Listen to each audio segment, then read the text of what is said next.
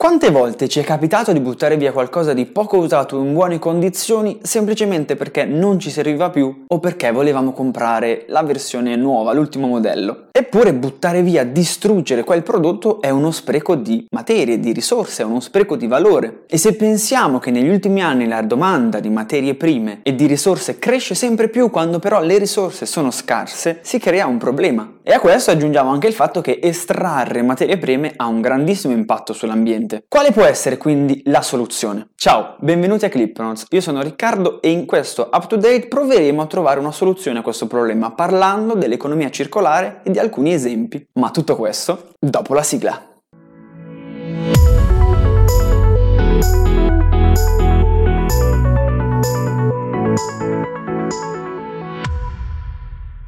Oggi solitamente quando ci immaginiamo la vita di un prodotto ci immaginiamo che siano state estratte le materie prime per crearlo, sia stato creato e poi una volta che noi abbiamo finito di usarlo verrà distrutto e smaltito. Un modello lineare, quindi produzione, consumo e smaltimento. I prodotti sono creati per essere consumati, per arrivare alla fine della propria vita. Questo però porta a una domanda e un consumo di materie prime e di risorse sempre crescente, anche perché è in costante aumento la popolazione mondiale e anche la ricchezza media mondiale. Quindi sempre più persone chiedono risorse e sempre più persone hanno accesso a queste risorse. Questa domanda e consumo di materie prime porta anche a un consumo e a un degrado ambientale. In Europa ogni anno vengono consumate 15 tonnellate di materie prime a persona e ognuno di noi produce in media 5 tonnellate di rifiuti. Si stima che da qui al 2050 consumeremo tante risorse come se avessimo tre pianeti, ma in realtà ne abbiamo solo uno ovviamente.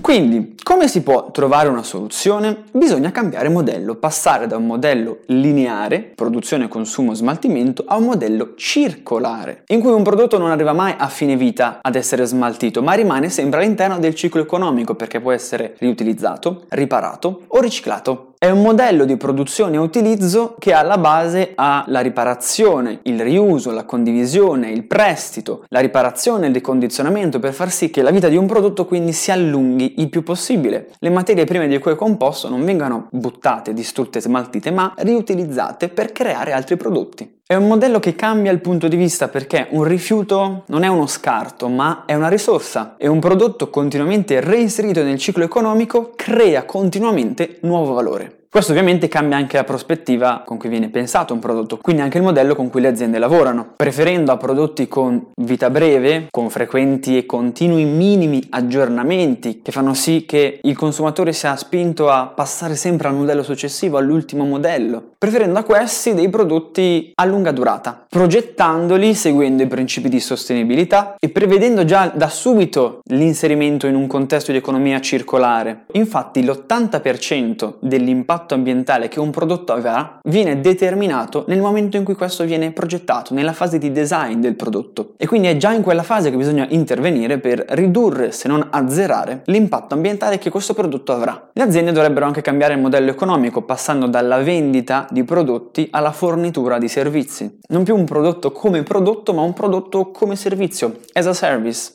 Sono molti i settori chiave di questa trasformazione verso l'economia circolare. L'elettronica, l'informatica, chimica, il settore delle batterie, il settore tessile, l'arredamento, il settore plastico, del packaging e anche il settore edile. I vantaggi di questo modello sono molteplici. Non solo riduce i rifiuti e l'impatto sull'ambiente dovuto sia allo smaltimento di questi che all'estrazione di materie prime, ma riduce anche gli sprechi e i costi. Infatti l'economia circolare prevede nuovi mercati, nuovi modelli economici e nuove opportunità di sviluppo economico sostenibile. Secondo i dati della Commissione europea, l'economia circolare porterebbe a un risparmio netto di 604 miliardi di euro e un aumento potenziale del PIL della nostra Unione dell'1%. Già oggi esistono 4 milioni di posti di lavoro legati all'economia circolare. Si stima che entro il 2030 ci sarà almeno un altro milione in più di nuovi posti di lavoro. Per i cittadini, oltre a questo, poi questo sistema porta la garanzia di avere dei prodotti più sicuri, di qualità, perché più duraturi e sostenibili. E il fatto di poter lavorare in questo contesto, passando al product as a service e sfruttando le risorse digitali, è anche un'opportunità di lavorare in settori innovativi e fare un upgrade delle proprie skills. Tutto questo ovviamente porta porta anche a un miglioramento della qualità della vita. Il modello dell'economia circolare non è certo una novità e già diverse aziende e operatori hanno deciso di cambiare il proprio modello aderendo a questo nuovo sistema. Tra queste esistono anche grandi aziende, da ultimo IKEA, l'azienda svedese fondata nel 1943 da Ingvar Kamprad e che ha rivoluzionato il mercato dell'arredamento. L'azienda ha infatti presentato un nuovo servizio di buyback, per cui ricomprerà dai propri clienti i vecchi mobili, dando loro un buono spesa fino al 50% del prezzo originale del mobile, ovviamente parametrato sullo stato e la conservazione del prodotto. È un sistema che ha già sperimentato per oltre un anno negli store di Edimburgo e Glasgow e che inizialmente sarà disponibile in altri 27 paesi. L'idea è quella di creare delle apposite sezioni, delle apposite aree dentro i propri store dove i clienti potranno andare a vendere i propri mobili, ovviamente mobili IKEA, che dovranno essere consegnati già assemblati. Quindi IKEA te li vende da montare, ma tu poi li devi ridare montati. Furbi.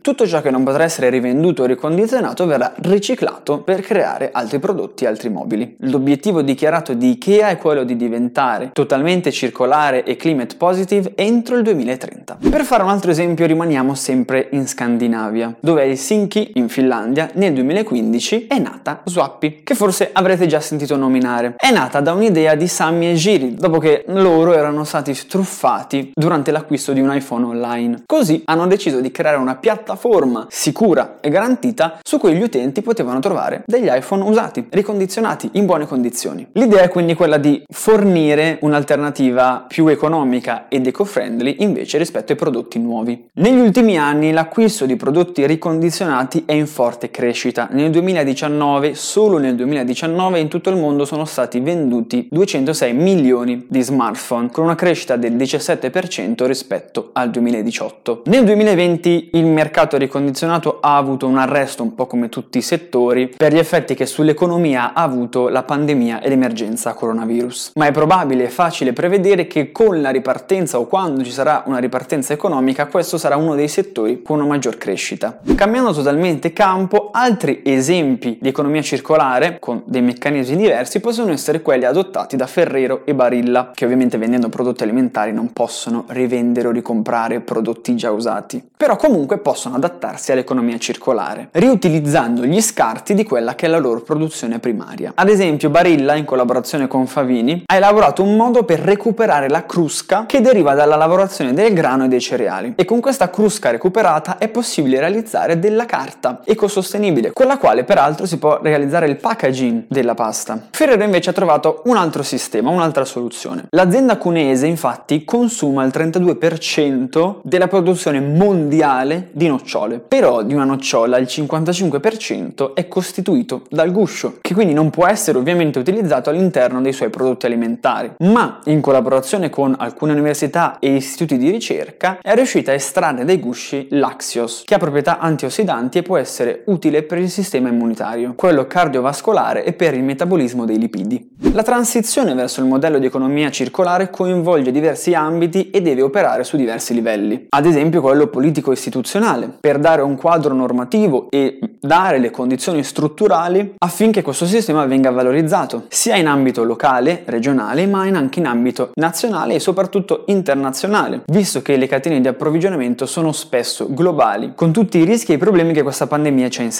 Tra l'altro, da ormai diversi anni il passaggio a un'economia circolare è uno dei pilastri fondamentali sia della scorsa Commissione europea che anche del nuovo Green Deal presentato dall'attuale Commissione guidata da Ursula von der Leyen. L'obiettivo dell'Europa, dell'Unione Europea, è quello di diventare climate neutral entro il 2050 e l'economia circolare è un tassello fondamentale per arrivarci. Ovviamente devono partecipare a questo cambiamento anche le imprese, che devono cambiare e trasformare totalmente il proprio modello, soprattutto per quanto riguarda la progettazione e le catene di fornitura, mirando all'efficienza nell'impiego di risorse. Un ruolo lo hanno anche ovviamente i consumatori, cioè tutti noi, che quando vogliamo liberarci o buttare via un prodotto, dovremmo stare attenti a seguire quelle che sono le indicazioni che ne possano permettere il suo riutilizzo, il suo ricondizionamento o, in alternativa, se nessuna di queste è possibile, il riciclo. Possiamo avere un ruolo importante anche nella selezione dei prodotti, scegliendo quelli che sono realizzati tramite il sistema di economia circolare o tutti i principi di sostenibilità. E la società civile ovviamente può organizzarsi per fare pressione alle istituzioni, agli enti, ma anche alle scuole, alle università, agli uffici, alle aziende per cambiare modello. Ovviamente non è semplice, non è un cambiamento che avviene dall'oggi al domani, ma serve un grande cambiamento di prospettiva e di mentalità. Tant'è che non dovremmo più parlare dei consumatori, ma di utilizzatori, perché non consumiamo più quel prodotto, ma lo utilizziamo quel tanto che ci serve e poi viene